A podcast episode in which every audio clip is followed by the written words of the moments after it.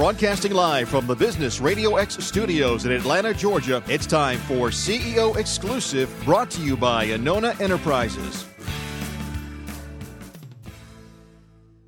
Good morning, everyone, and welcome to CEO Exclusive, where we get merging trends from CEOs and their most trusted advisors. I'm your host, Soyini Koch, and I have a question for you. What defines excellence? This is such an important question for those of us in business who are trying to create a sustainable competitive advantage.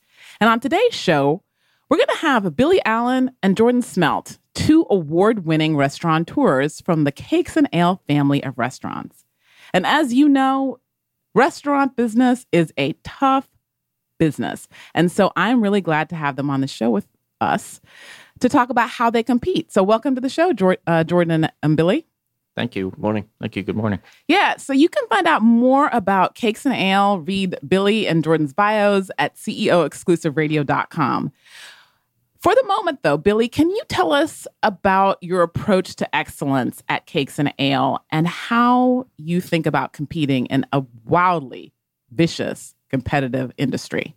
Yeah. The restaurants are super competitive, but one of the most important things that we focus on as a group is consistent quality. Quality being kind of a broad term. So we break quality into every aspect of the business. Food from where how we source it, how we treat it, how we teach the cook to handle it. Um, service, probably the most important aspect. How do we teach our servers to serve the guest? How does the interaction between the servers and the kitchen work? Uh, beverage, which Jordan's in charge of how do we offer people something that's interesting, makes sense cost wise, but most importantly, tastes good? Mm. And you focus on each, every aspect, and there's several other small ones that go into it, but every aspect and say, what can we do? And can we get a competitive advantage in each single one? And the competitive advantage for us is making sure that all of these individual parts of our business are really well thought out, really well executed. Hmm. I, I also know in the restaurant business, creating an experience for your customers is really important as well. Maybe some other businesses don't have to focus as much on the customer experience. But both Jordan and Billy, tell me how do you think through your branding and creating a, a experience for people when they walk into your establishment? Well, to uh, along with Billy's point, it's kind of you find a way to excel in, in every phase of of a of the restaurant business. To his point, there's there's food, uh, beverage, and service. Those are three. And nowadays, um, guests are really looking for when they walk into a restaurant to feel something. Yeah. Um, tangible. They can wrap their head around. Okay, I'm in a. I'm, and that's part of the experience now is being able to deliver that fourth phase, which is look and feel and touch um, something tangible when a guest walks in the door. Is it warm? Is it inviting? Is it is it neighborly? Is the word that we like to use a lot at, at Cakes and Ale in, in Decatur. The new restaurant, Bread and Butterfly in, in Inman Park, great response to it in terms of look and feel. A little bit of Paris. It's very Parisian. It's um, I've had um, colleagues mention that it doesn't. It's one of the only restaurants in Atlanta right now that feels like a departure from Atlanta, which I had to think about that for a second. I was like, what do you? Uh, so it is something guests nowadays are looking for that fourth piece of the puzzle, which is a little bit of wow factor in terms of just the environment, details, aesthetic. Very important right now. So a lot of restaurants that you see now that are going up are beautiful. I think in the last uh, five six years, some of the most beautiful restaurants Atlanta's ever had have been have been built. So that's definitely another aspect. Hmm. And Billy, you want to weigh in on on how do you create that visceral reaction for people when they interact with with your restaurant and with your brand? Yeah, I think the feel when you walk in has to almost nail it. If you walk in and it doesn't feel like you're out, it's the experience doesn't start off. So we start from behind a little bit. Most importantly, on top of what Jordan said, is we do want people to feel welcome. So the environment can't be stone cold. The environment can't feel unwelcoming, even if it's beautiful. It has to have a welcoming aspect to it, which a lot is the training with the staff. When you get to the door, is someone welcoming at the door or um, does someone acknowledge that you've walked in the door immediately, which unfortunately doesn't happen all the time in a lot of restaurants, um, or a warm Yeah, welcome. I know. You know, so so we we we really focus on Cakes and Ale opened nine years ago, and it was a neighborhood restaurant, a Decatur neighborhood restaurant. It's grown a little bigger than that. Um, it's now partially a destination restaurant, but it's still partially a neighborhood restaurant, a Decatur restaurant. So we don't want to. When we moved locations, we didn't want to go away from that, but we wanted to make it a little more um, exciting when you walked in the door, for lack of better words. Um, Bread and Butterfly, we had the opportunity to do that, a location that would transport you somewhere, but we never lost the focus on the inviting aspect of the building or the or the build out or the warmth of the build out. One thing I'm very curious about how do you get your staff to be inviting when they don't feel like being inviting, which often in the restaurant business, you can tell when somebody's had a bad day. And I know even for people who are providing service who are listening to the show, you know, you have to deal with like people are where they are. So what's what's your coaching that you give your staff about being inviting and, and consistently inviting no matter what's going on in the in, in the environment? Yeah, I can tell you from the hiring. We usually do a lot of the hiring, and Jordan does a lot of the training of the staff. When I hire people, I'm not looking for an immense amount of experience. A little experience is good. It is, I'm looking for somebody that is a good conversationalist during the interview, someone that is interesting in some way, um, someone that is friendly and smiles if you can do that in an interview, which is very hard, the first interview, I feel like when you approach a guest, um, it's a little more natural. And we want people to be natural. We'll teach you the X's and O's of what you're doing, um, but you have to be natural, naturally friendly. Let's go back to something you mentioned a couple minutes ago, which is that you started the business nine years ago. That was the in the in the bowels of the Great Recession. I can only wonder what that must have been like. And we talked, you know, we're talking about competitive advantage and differentiating yourself. Like, how could you get people to come to a restaurant in a crowded metro Atlanta neighborhood when they're looking at being able to pay their mortgage in many cases? Yeah.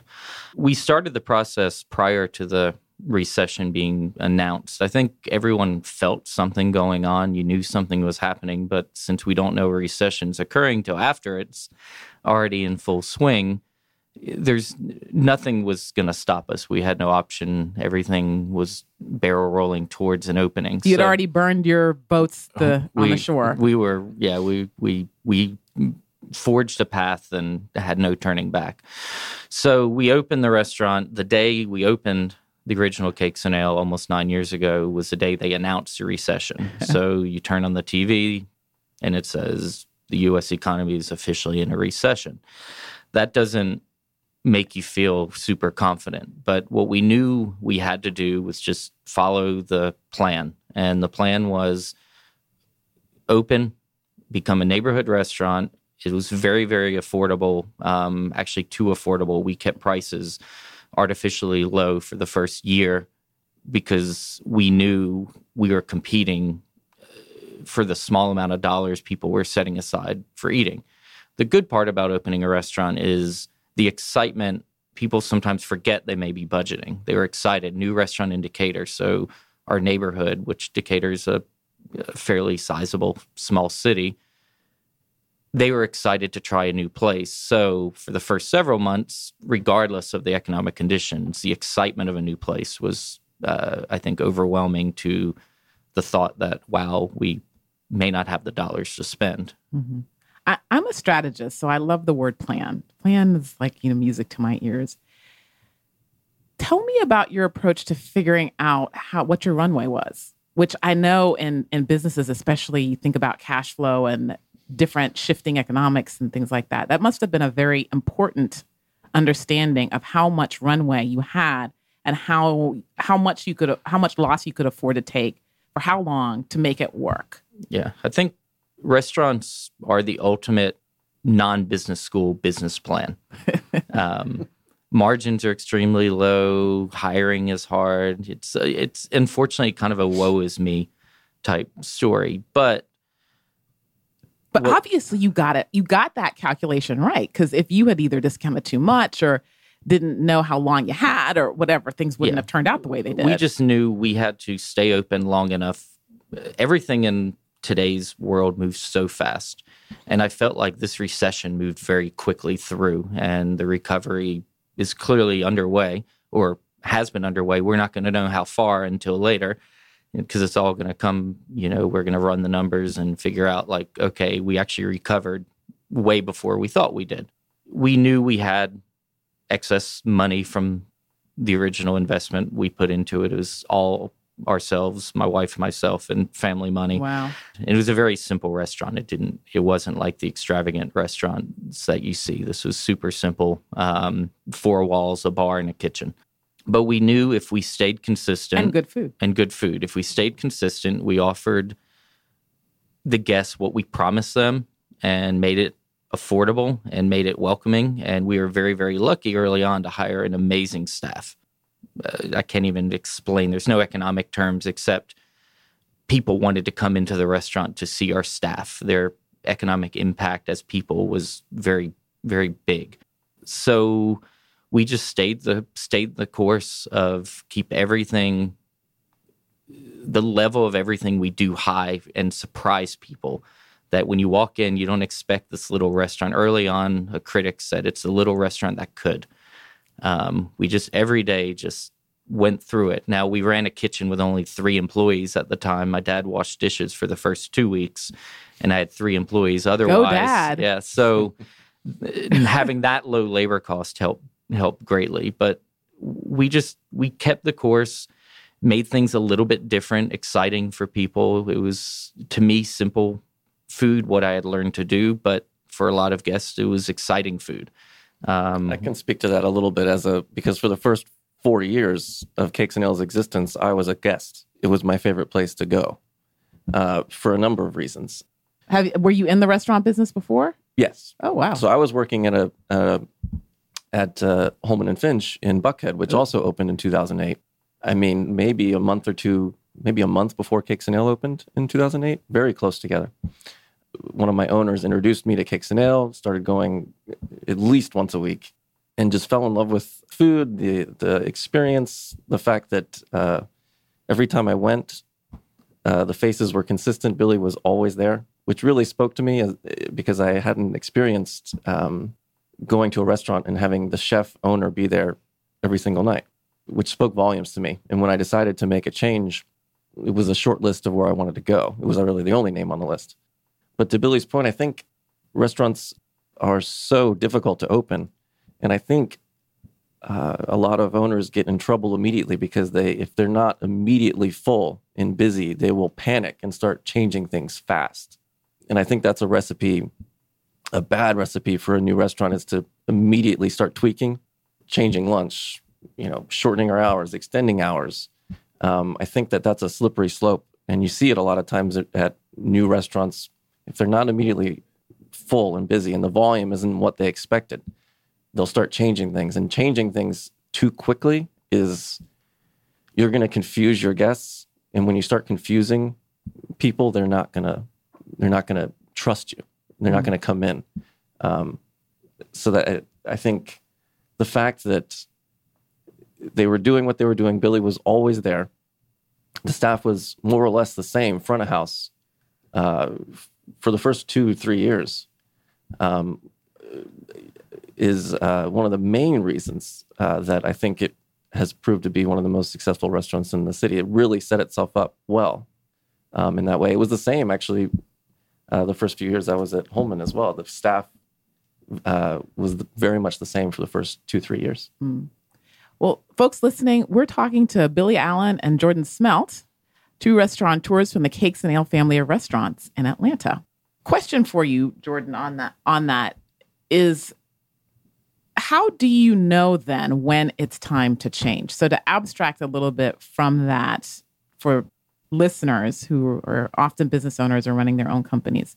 Sometimes it's good to stay the course and sometimes you need to make a change because something's not working in your case, how does someone know, or how does in, you know a restaurant know that what they're doing is not working? What are the signs? There's uh, it can be a number of things. You you have to give things enough time. What's enough time? It's situational, I would say. Um, if if a staff member isn't working out, you know fairly quickly. Good front of house team members adapt to their environment quickly um, and are very comfortable in a new situation f- fast. A good outgoing server or bartender, you know immediately within the first few days that they're there if they're going to be great or not. I would say most often. in terms of if a wine isn't working out, I'll know it pretty quickly too. A lot of times I'll you can and I'm sure Billy can speak to this with food.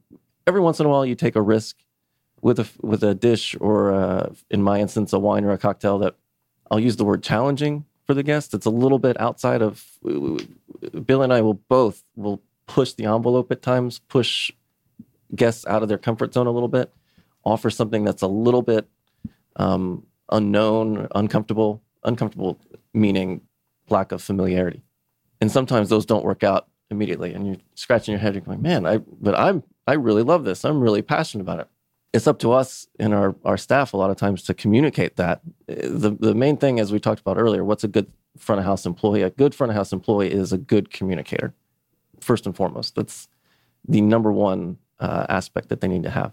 But if something just uh, a dish or a wine or a cocktail isn't working out, you know pretty quickly. Hmm. Honestly, a matter of days if um, if it's not going to be what you thought it would be. Mhm. I would think. But he changes the menu so fast. I don't know if he even has an opportunity to know if it just didn't work because he changes the menu every day. I think knowing, in Jordan's case, knowing when to leave his job that we met him at and coming to Cakes and Ale, you know, it's sometimes like saying, when do you know you're in love? You know, we knew he liked the restaurant. I knew I well, needed. he was coming every week. He's coming every week. Um, I didn't talk to him for I don't know how many years, but I you just I- thought he was a, a guest who I liked your knew he restaurant. no, I knew he was there. I acknowledged he was there, but I was pretty focused on my job, which Yeah. was cooking, running out to the dining room and checking on the staff in the front of the house, going back to cook, coming back out. It was a very uh, a lot of miles were put on um, my tennis shoes at that time. But I think you don't know when you're in love, you just fall in love. And I think Jordan liked the restaurant. I knew he had done some good things at Holeman and Finch. Um, his bosses spoke nothing but elations about how good he was uh, at what he did and how good he would be to help focus my wine list, which I ran for years. And it was a very fun wine list. It was Eurocentric wine. It challenged people, which I think was exciting for guests. It was scary, not in a you know horror movie way, but scary for guests to try a, a, a F- a French wine from the Loire Valley at the time. But when we moved to our bigger location and my responsibilities grew, I still tried to do it. It was impossible to do. I thought I could do it. I couldn't do it. well, that's good for you to recognize. And somehow we got in touch. I heard he was looking for something new. His bosses said, This young man has a wine brain that would blow you away. Like he knows more about wine than most people his two times his age with two times the experience. We always wanted to be in general wine centric restaurant. Um, we have cocktails, we have beer, we have great cocktails, we have great beer, but wine has always been our, our focus because of the style of food we do. It works the best. So we sat down and we talked about um, what we were looking for, what we were doing. I think he was interested in a change somewhere he could focus on his passion, which was wine. The meeting of the minds worked and he came over. You know, so I don't know if he knew he wanted to leave Holeman and Finch because he didn't like it. I think he was like, it's time for me to take the next step in life and find something that makes me a little happier. Mhm. This this notion of the team and building the team that then will help grow the business and and grow your vision, I think is so important. And we talk about it a lot on the show. One question that I have for you, Billy, is how how are you thinking about continuing to progress in your growth as a business owner and as a chief executive and eventually thinking about like exiting like how does that happen because i know that so many CEOs and business owners are so involved in the business, right? Like you were there every day for the first four years, everybody saw you. Like, how is that going to work for you to kind of grow to the point where you can begin to release it and maybe even think about an exit strategy? Um, yeah, I'm thinking about it right now. I'm still extremely active, especially at Cakes and almost every single day. But for the first seven years of operation, it was every single day. Uh, when we had the plan to open the new businesses, the bake shop in uh, Inman Park, Proof Bake Shop, and Bread and Butterfly in Inman Park, the notion that I'm going to be forced out of the kitchen to see and go to these places is going to force me to hire people to fill my shoes when I'm not there. When I was there, I didn't need someone there to take my place. So I didn't need the executive sous chef or the the higher level cook in the or chef in the kitchen with me. Over time, as my responsibilities grew at the new restaurant and I had to look at other ways of developing business, not just consistently cooking and serving people well, but having to do events and do other things and get out of the kitchen, I realized I'm going to have to hire that that person. I always had a very talented kitchen. We consider ourselves a teaching kitchen. Every job, if you don't teach, to me, is the most boring job. So we've always taught people how to do things, um, and not just our way, but what we consider the right way.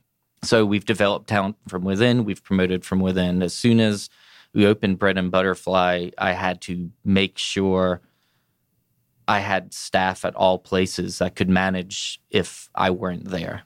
Um, it was a very, it's a little nerve wracking because you want to be in control, but it also allowed me to finally relax. And this this last year is the first time I've really spent a ton, ton of time with my family. Really, the last I guess 16 months. That must be gratifying. Uh, it's the best thing ever. I've uh, two young sons that unfortunately the third child, Cakes and Ale, took most of our t- my time. So uh, the exit strategy, I don't know if there is an exit strategy. This is what I do. This is all I I do. I have a prior career or prior life in a different career, but this is all I know. This is what we're going to do. Um, we're definitely done opening restaurants. We're I don't know if we're vertically or horizontally integrated, but we're integrated. We have a bake shop that pro- provides baked goods for both of our businesses um, and sells themselves. We have uh, an awesome beverage manager that manages the beverage at the two restaurants. Um, we can switch things back and forth. We have cooks that can go back and forth. So we're integrated in a way that hopefully over time is going to make us more efficient. And that efficiency is, cross our fingers, what will bring us to a reasonable profitability. Mm-hmm. Um, it won't be con- a high profitability in any way, but restaurants aren't. But something reasonable, something that we can also provide for our staff, um, healthcare, better than competitive wages. Because um, the key is, and again on the staffing, is longevity. Can you can we work together for a long time? And in most restaurants, the long time is less than a year. Wow. In our restaurant, a short time is a year. As that develops and people get better, I can then go do other things, um, events and promotions and and things that I never thought I would have to do or I wanted to do, but have become necessary in this business. Hmm. So on this team team question, certainly working in the restaurant business is a stressful, stressful business. And then starting a, a business in the recession must have been stressful. How do you approach working in close quarters, three people in the kitchen together during stressful periods? And how do you deal with conflict? Um, I'll start just on the kitchen side, a little front of house side. Early on, when I was in the kitchen and everything was falling on my shoulders, which I chose to do and and and took it on bravely. My stress level was extremely high, um, but I think when people saw that the the passion was there and the the drive to move forward and in in the end always fairness people stuck with some sometimes what uh, people see chefs do on TV. Um, no throwing things, none of that, but just a high level of stress that was very apparent. Um, Gordon Ramsay. Gordon, I, I was gonna say I Yeah, wasn't yeah, gonna go there. yeah. Not quite as far, but I, I could see how and why he does it. Um, one, one or two fat words at various points. yeah, exactly. Yes, yes. Uh, uh, I would. This is probably the longest I've gone without a crass word in a long time. So, um, but then once you hire people and you allow them to do what they do, and you give them the freedom to create and be creative, and not try to stranglehold them in doing it only your way, i.e., Jordan, a lot of pressure comes off.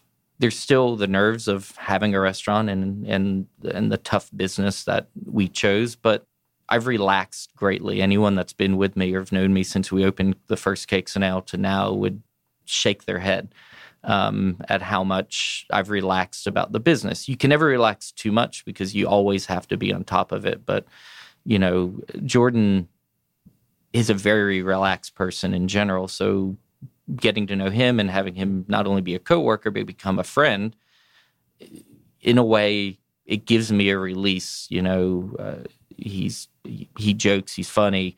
So if I'm pent up and something's bothering me, I know I can talk to him. He can talk to me about it and we can work through a problem together. It's not just my problem anymore, it's the restaurant's problem. I can talk to Jordan, I can talk to my wife, a couple other employees about it. And then we have comic relief because we get along so well. Billy Jordan- probably yeah, go ahead. the the um, knowing him. I wasn't there those first few years, but I can picture it. And someone that has the talent and the passion.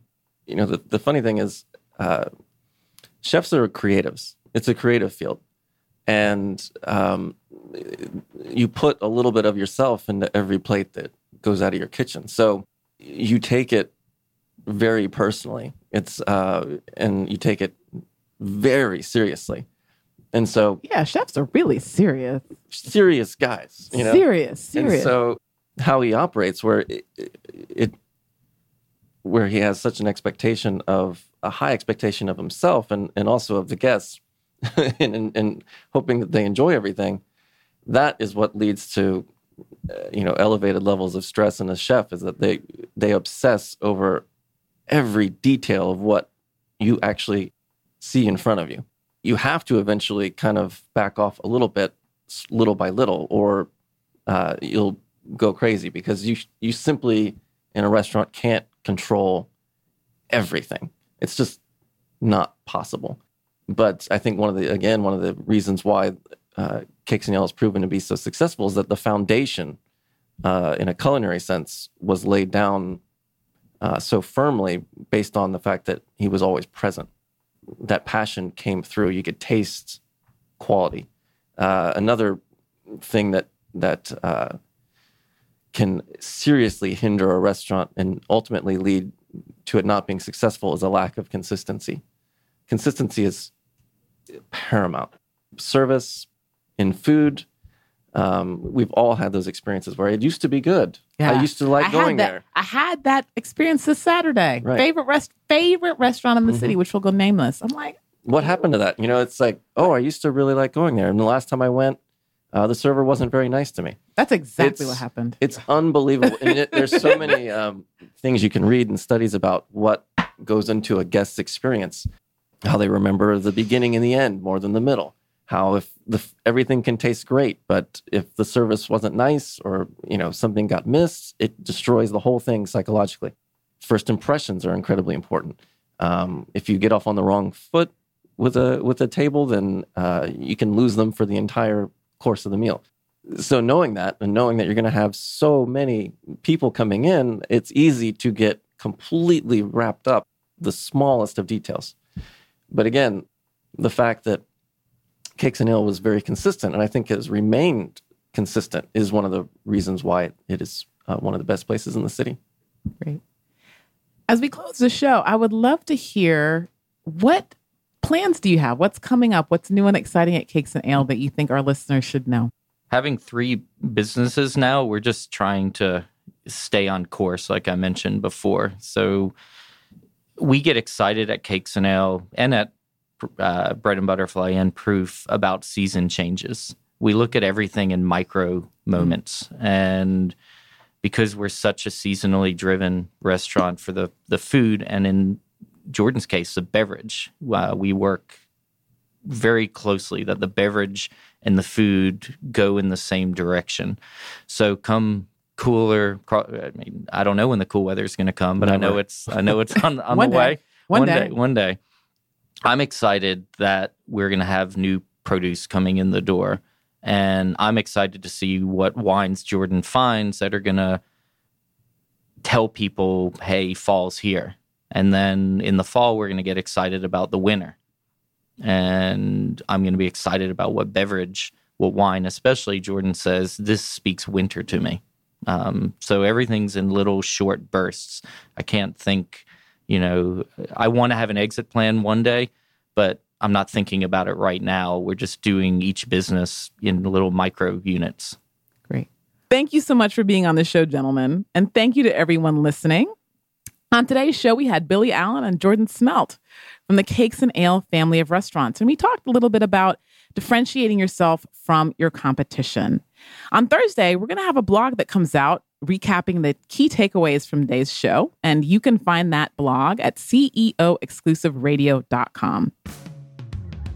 This show is brought to you by Anona Enterprises, where strategy is your access to money and performance. Learn more at AnonaEnterprises.com.